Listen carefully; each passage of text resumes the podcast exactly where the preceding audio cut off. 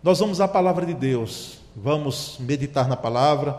Eu convido você a abrir sua Bíblia nesse momento e acompanhar conosco essa mensagem que é para mim, para você. Primeiro, Deus, por misericórdia, faz com que o pregador tenha a, o recebimento dela, a noção dentro de um texto bíblico, e aí nós vamos explanar aqui a igreja.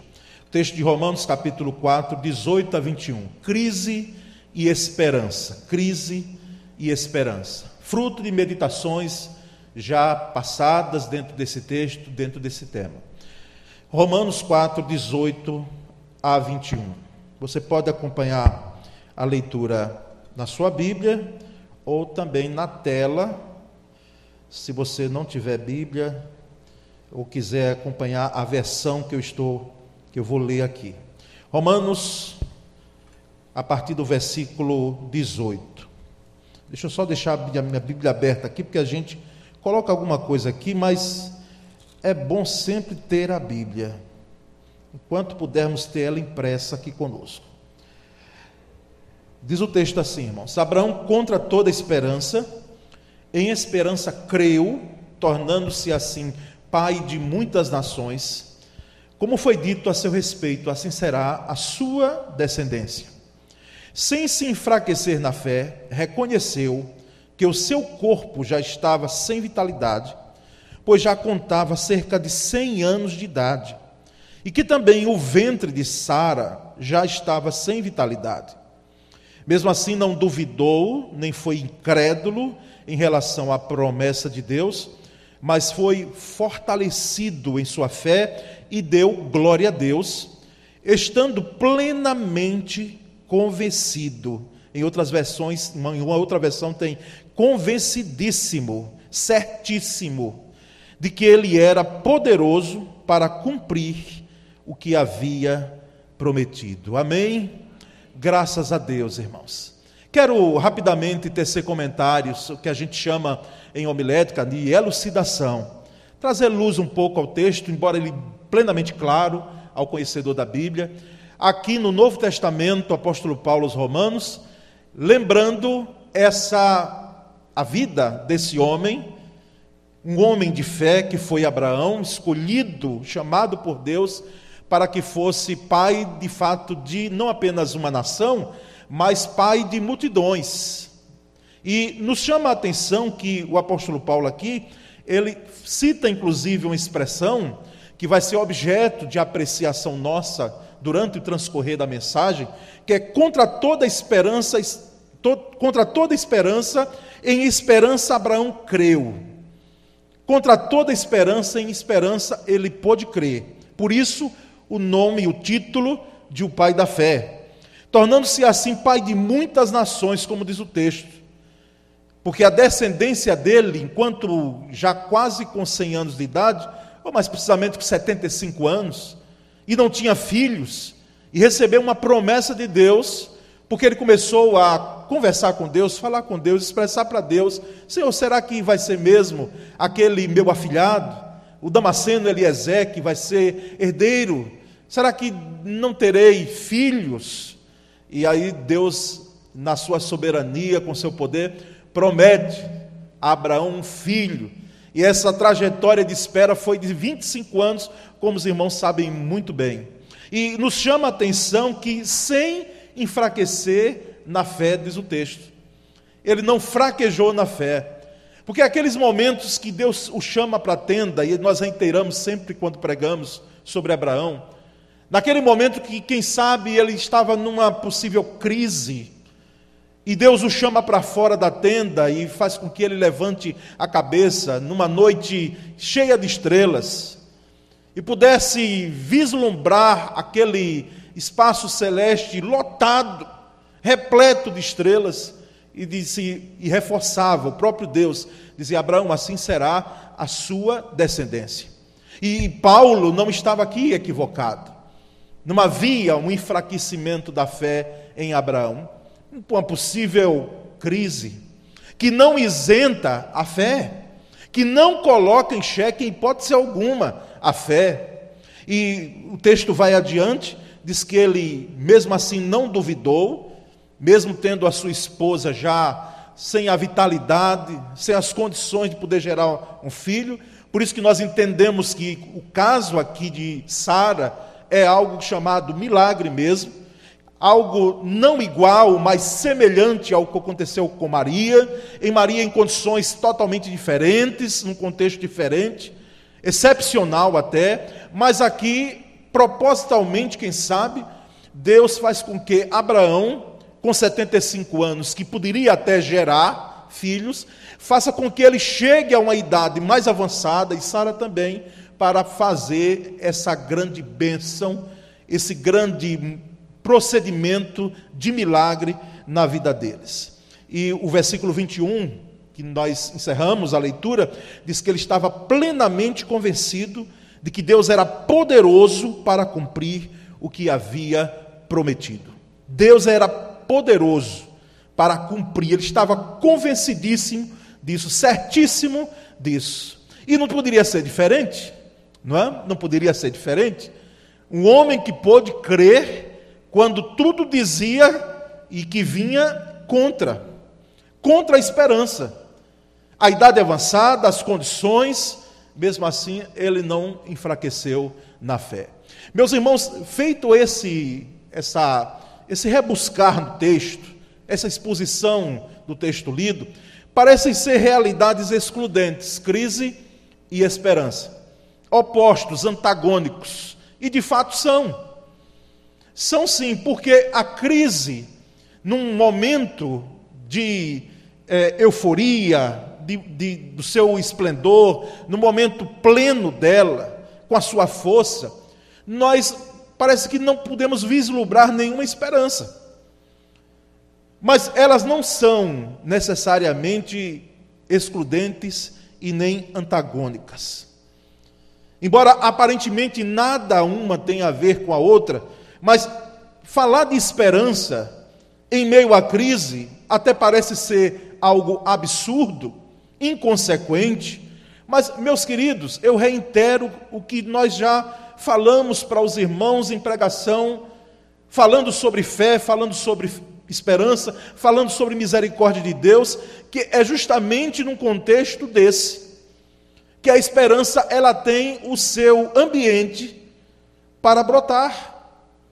É num contexto de crise que a esperança ela pode brotar, ela pode desapontar ou despontar, melhor dizendo, ela pode nascer.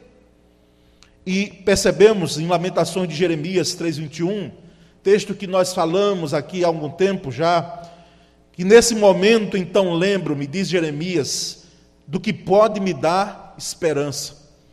No momento de quê? No momento de perda, no momento de dor. Por isso o livro de Lamentações tem esse nome porque é um lamento mesmo a condição da cidade de Jerusalém. Mas ali brota a esperança, ali nasce a esperança. É possível ter esperança diante do ilógico, é possível ter esperança diante do inesperado, é possível ter esperança diante do inconcebível, mesmo quando nada aponta um caminho de esperança, mas é possível. Por isso que em Romanos capítulo 4, versículo 18, o texto que nós lemos, ele, o apóstolo Paulo diz claramente: Abraão, contra toda esperança, em esperança creu. Ele pôde crer. Louvado seja Deus, irmãos, porque nós sabemos que aqui nós temos sim uma condição de poder abordar esse Deus que nos dá esperança diante da crise.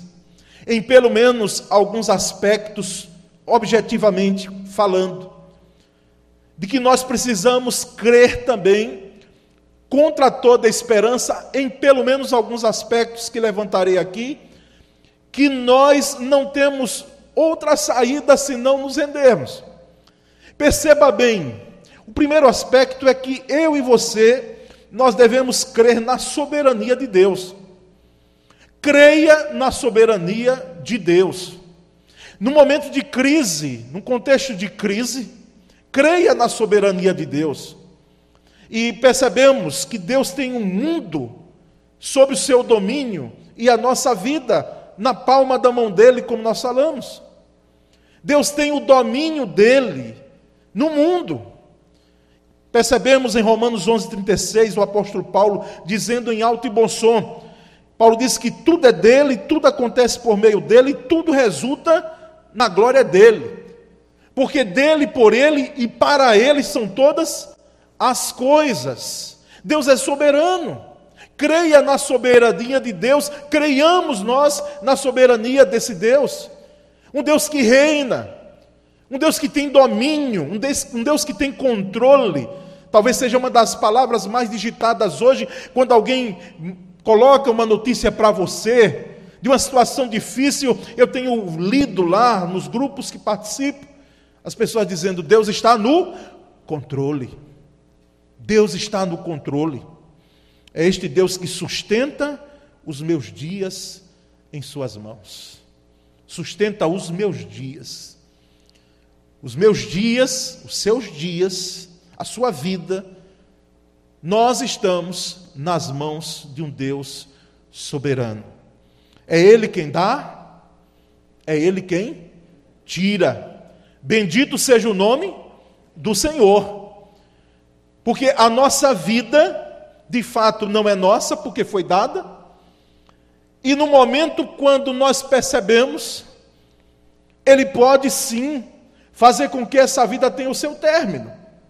Aqui, dentro desse plano, como se fala, dentro desse momento, que nós sabemos que partimos para a eternidade, mas assim, Deus é Senhor, Deus é soberano.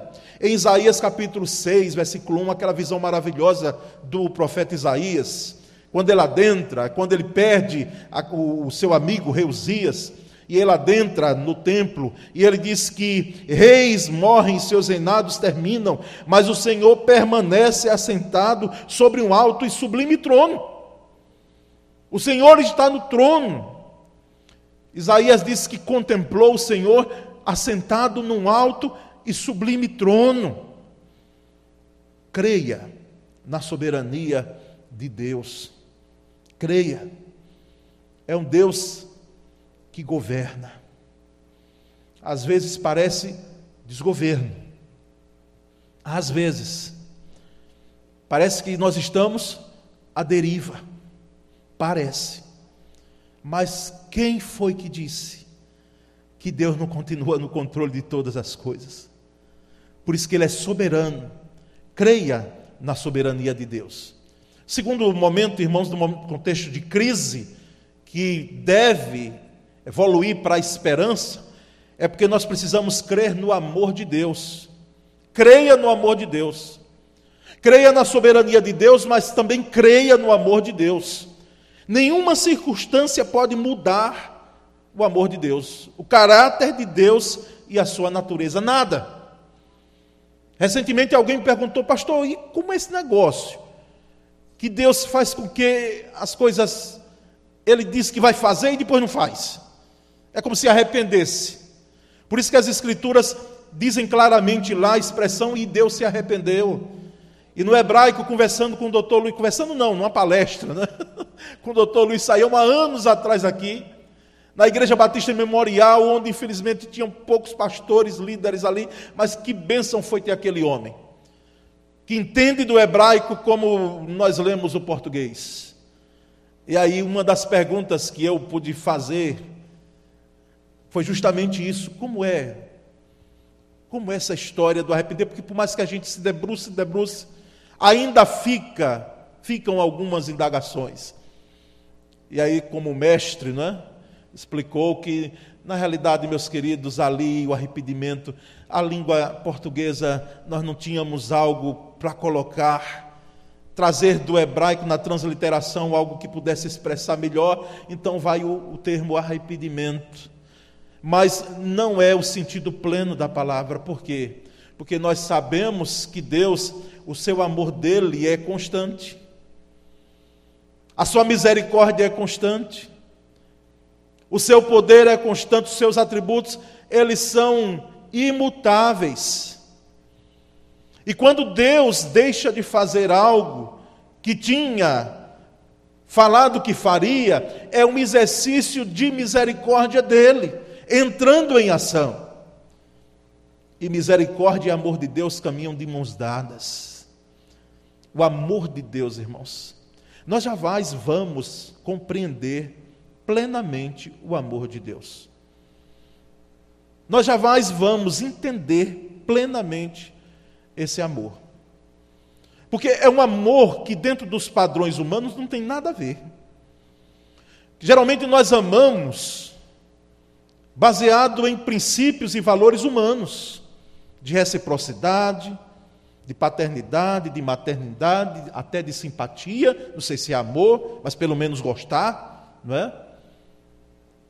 Nós gostamos, mas Deus claramente, lá no João, Evangelho de João, capítulo 3, versículo 16, ele diz que Deus amou o mundo de tal maneira que deu o seu Filho unigênito.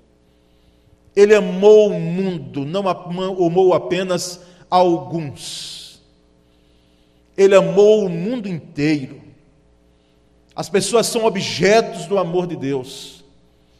Ele ama. E nós precisamos crer nesse amor de Deus. Tiago, capítulo 1, versículo 17, ele diz que Deus é o mesmo ontem, hoje e será para sempre. E o seu amor, ele é constante também dentro desse parâmetro. Irmãos, as crises, elas são oportunidades claras para nós experimentarmos o amor incomparável de Deus. Olha, se tem um momento que você deve, você e eu, devemos experimentar de perto, de forma maravilhosa, o amor de Deus, são nos momentos de dificuldades, nos momentos de crise. Nos momentos onde a gente pensa que até tem um abandono, um abandono, até um deixar de ter a companhia de alguns, o amor de Deus permanece conosco, porque Deus, por sua misericórdia e graça, Ele nos ama. Creia no amor de Deus, creia no amor de Deus, Deus me ama é a teologia mais simples, mas mais profunda que existe. Deus me ama. Por isso que quando perguntaram a John Stott, teólogo, qual era o grande segredo ou uma das grandes verdades da teologia, ele respondeu com um cântico infantil. Deus me ama, assim eu sei, porque a Bíblia o diz. Assim o diz. Deus me ama, assim eu sei, porque a Bíblia assim o diz. Um cântico infantil. Teologia mais profunda, profunda, simples, mas a mais profunda. Porque as coisas de Deus, embora profundas e imensuráveis, elas são simples. Nós é que complicamos. Nós que achamos que para termos o amor de Deus, e não confunda isso agora com obediência, porque é um outro, um outro fator, é um outro gomo. É um outro lado da moeda que não é esse que eu estou colocando aqui. E nem por obediência, muitas vezes. Porque aquela figura que nós temos daquela parábola do filho pródigo, que não foi em vão que Jesus contou, ilustrando, é claro, o retorno do filho à casa do pai, mas ilustrando o amor, a compaixão do pai. Quando o filho declara morto, porque falar em herança nós sabemos muito bem, era dizer que o pai estava morto, era um absurdo naquele contexto judaico, e até hoje aqui, a não ser que a própria pessoa queira já deixar tudo já é, é, tratado, feito inventário, coisa assim, mas o pai deixa o filho ir, quando o filho volta, o pai o recebe com compaixão, com amor, e nós percebemos claramente, irmãos, que nós aqui complicamos por quê? Porque nós queremos fazer a leitura do amor de Deus pelo que nós fazemos ou deixamos de fazer. E não é assim. Irmãos, deveria inundar em nosso coração uma quietude tão grande, uma paz tão profunda, uma gratidão tão enorme, tão grande, saber que Deus me ama apesar de mim. Deus me ama apesar de. Ele me ama. Ele decidiu me amar. Ele decidiu me amar. Por isso que quando as pessoas, às vezes envolvidas, sim, nas suas, nos seus problemas emocionais, nos seus recalques, nas sequelas da vida, elas chegam e dizem para a gente, pastor, ninguém me ama. Ninguém me ama, ninguém me quer, né? ninguém liga para mim. Nós não temos como deixar, irmãos, de registrar o amor de Deus, ainda que uma mãe esquecesse do filho, a quem daria a sua vida, a quem entregaria a sua vida. Todavia eu não me esquecerei de ti, diz o Senhor, porque Ele nos ama e nos ama, porque Ele decidiu nos amar, não pelos nossos méritos. Então creia na soberania de Deus e creia no amor de Deus. Mas há um terceiro e último aspecto, irmãos, creia nos propósitos de Deus no contexto de crise, meu querido. Minha querida irmã, você que nos acompanha, creia nos propósitos de Deus. Nenhum deles pode ser mudado, já disse Jó, no texto maravilhoso do capítulo 42, no versículo 2: Bem sei eu que tudo podes, Senhor, e que nenhum dos teus propósitos, nenhum dos teus planos pode ser frustrado, pode ser impedido. Eu sei que tudo podes e os teus propósitos, eles se realizam cabalmente, plenamente, porque o Senhor é soberano. Entendemos, irmãos, que hoje, em meio à crise, pouca coisa, ou quase nada faz sentido. Quase nada. Nós percebemos assim uma algo que nós não temos, não sabemos como vai parar e quando vai parar. Nós não temos respostas para algumas, alguns questionamentos que naturalmente fazemos, mas é justamente aqui que nós entendemos que os propósitos de Deus eles se cumprem cabalmente. Um dia alguém me fez uma pergunta, daquelas perguntas complicadas, para pastor, para estudante da Bíblia. Alguém me perguntou qual era o propósito de Deus, veja o que é que você respondia. De alguém está envolvido na dependência química e morrer dependendo da droga com overdose. Qual era o propósito de Deus nisso? Qual era o propósito de Deus? O que é que você responderia? Qual era a resposta que ia sair? Porque assim, Deus sabe todas as coisas, conhece todas as coisas, não é? É soberano. O que é que nós íamos responder? E, e aquele tipo de pergunta que você tem que parar para não responder tolice. E nos veio à mente, irmãos, algo que eu já fiz menção lá atrás, aqui nesse púlpito. Que ligaram, ligaram uma vez para Philip Jansen, que é um escritor evangélico, do tempo que houve um, aquele trágico acidente com a princesa Diana, com os paparazes em cima dela, querendo tirar fotos, algo que nós nem sabemos ainda como foi aquilo ali. E ligaram para ele, lá dos Estados Unidos, para que ele pudesse participar de um programa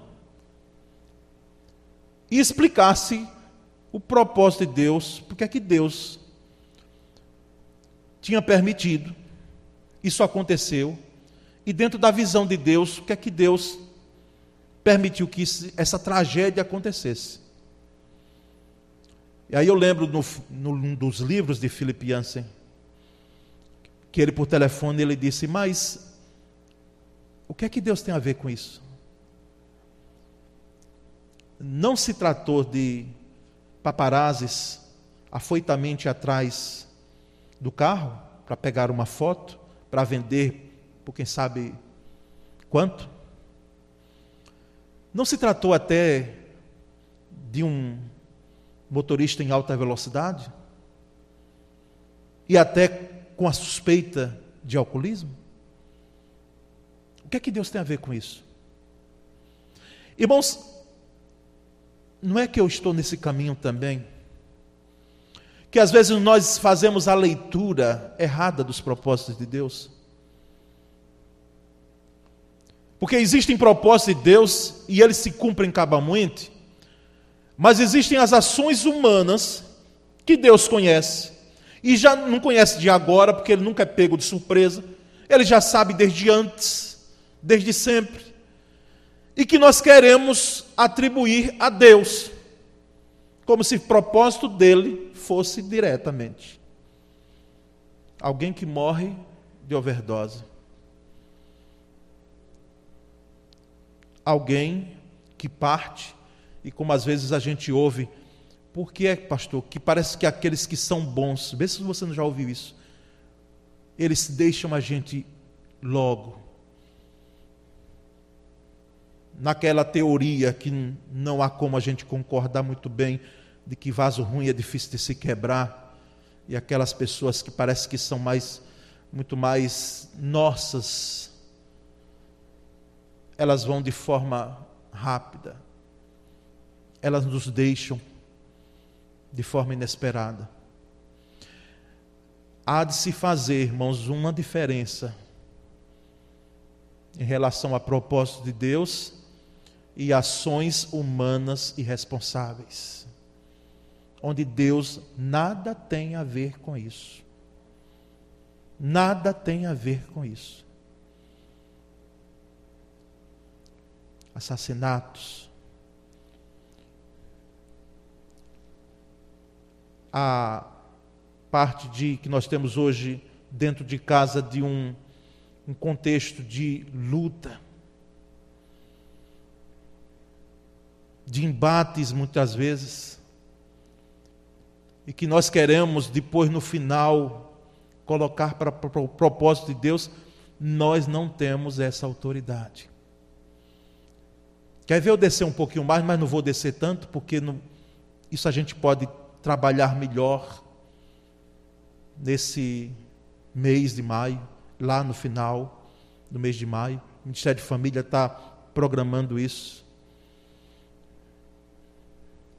Muitas vezes até em situações que nós precisamos entender no relacionamento familiar que muitos dos nossos desgastes são nossos mesmos, são de nossa natureza, velha, caída, e que nós damos vazão e não tapamos as brechas como nós hoje pela manhã aqui falamos. Mas propósito de Deus? Não.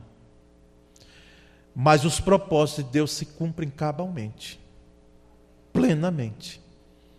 Deus faz renascer a esperança que a sua vontade há de se revelar como boa, perfeita e agradável. Aí é vontade mesmo, aí é propósito de Deus. Não aquilo que o ser humano faz e quer atribuir para Deus, como se propósito de Deus fosse. Mas quando Deus tem propósitos, Ele deixa claro esses propósitos às vezes talvez não tão claros para a gente, mas o realizar dele é pleno, é completo, é bom, é agradável, é perfeito. Não sei se você já fez isso, já falou isso, mas a gente, como pastor, escuta algumas coisas e eu gostei muito da seriedade de alguém ministrando estudos, pastor. Olha, às vezes não é tão agradável não assim, essas coisas da, de Deus não. Não é tão boas assim não. Perfeita não entra em questão, mas agradável às vezes. Diga, é, meu irmão, mas é agradável sim, porque às vezes o agradável para nós é o agradável do, do não sofrimento, de não passar as dores, as dificuldades, mas é agradável para nós, para o nosso bem porque é agradável a Deus, ele de nada precisa. Bom para Deus, ele por misericórdia faz, faz com, faz com que esses propósitos se cumpram dentro dos seus decretos, é claro, mas é agradável, bom e perfeito para nós, por misericórdia. Por isso nós devemos crer no propósito, ou nos propósitos de Deus. Creia nos propósitos de Deus. Creia na soberania de Deus, creia no amor de Deus e creia nos propósitos de Deus. E nós chegamos, irmãos, a algumas considerações finais, os contornos finais é? da mensagem. A crise é oportunidade para reflexão para refletir, para ponderar, para rever valores, para colocar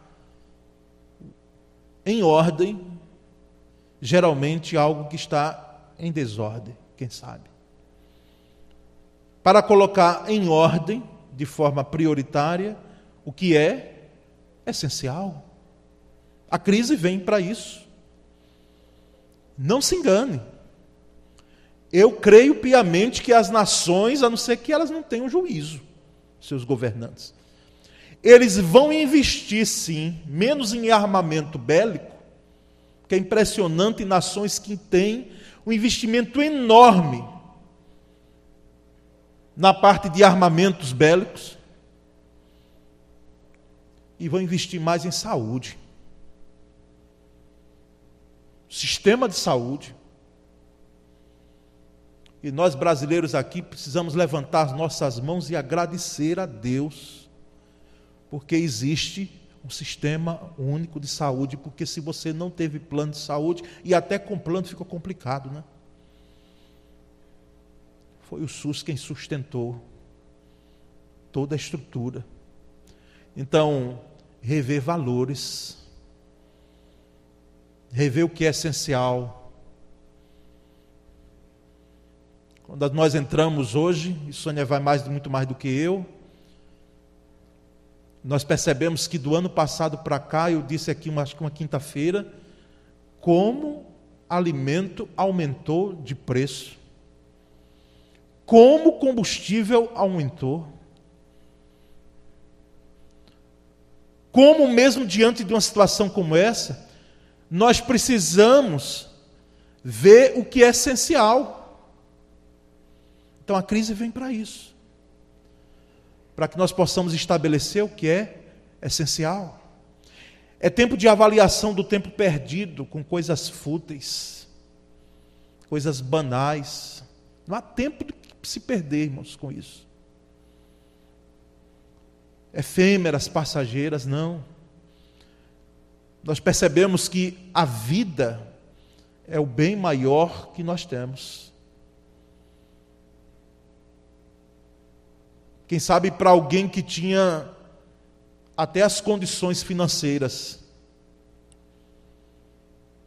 tinha uma boa reserva de dinheiro, que não há problema algum em ter, desde que, dentro da visão cristã nossa, seja lícito, foi conquistado licitamente mas se percebeu que não se pode comprar saúde.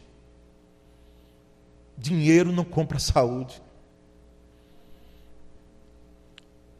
Principalmente a crise é tempo de aproximarmos de Deus. Aproximarmos de Deus. Diante de uma crise, busque a Deus. Ore mais. Lance-se mais diante do Senhor. Nutra mais a esperança no seu coração. Porque Ele é a fonte de toda, Deus é a fonte de toda a esperança. A fonte de toda a esperança.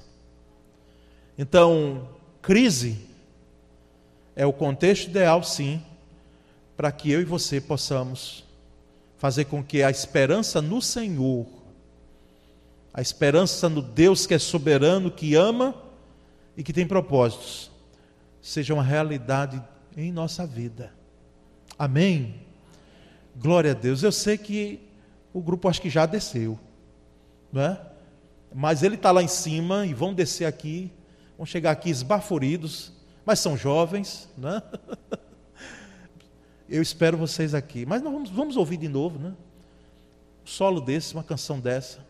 Depois de uma mensagem dessa, ela tá, vai estar agregada a mensagem, faz parte da mensagem. Não combinei com eles, mas nós vamos agregar agora. Enquanto Larissa estiver cantando, vá pedindo a Deus graça para poder, mesmo nesse contexto de crise, a esperança não morra, porque a nossa esperança não morre, porque ela está firmada num Deus que tudo pode, como a gente viu. Faça isso. Aproveite para dizer, Senhor, muito obrigado, porque a esperança é algo real em minha vida, pelo teu amor, pela tua soberania, pelos teus propósitos. Eu creio, Senhor, que o Senhor vela pela minha vida, e os teus propósitos cumprirão cabalmente na minha vida, na vida da minha família. Faça isso agora, em nome de Jesus. Façamos nós.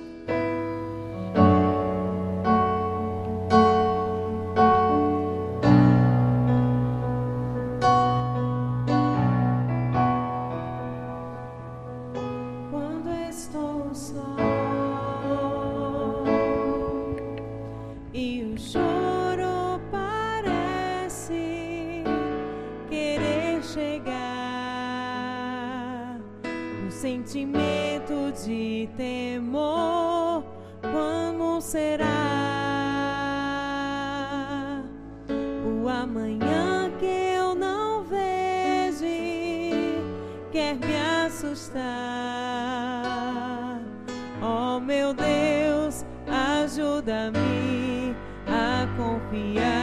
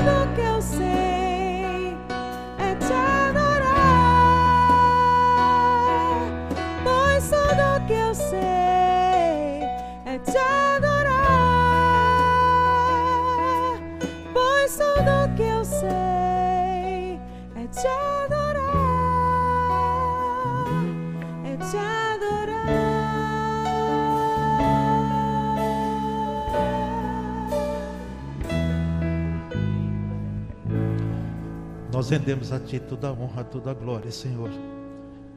Deus soberano, Deus que nos ama, Deus de propósitos. Muito obrigado, Pai, muito obrigado pela Tua, o Teu poder. Muito obrigado, Senhor, por tudo que és. Obrigado por tudo que fazes, Pai. Oh Deus, muito obrigado. Que diante, Senhor, um momento crítico, na vida de alguém que escutou essa palavra agora, que ouviu essas canções, a esperança em Ti possa brotar, possa permanecer, ela não venha a fenecer, mas ela brote de maneira esplendorosa, maravilhosa. Oh Deus, muito obrigado pela tua palavra. Nós te agradecemos, Pai, e oramos em nome de Jesus Cristo. Amém. Graças a Deus, meus irmãos.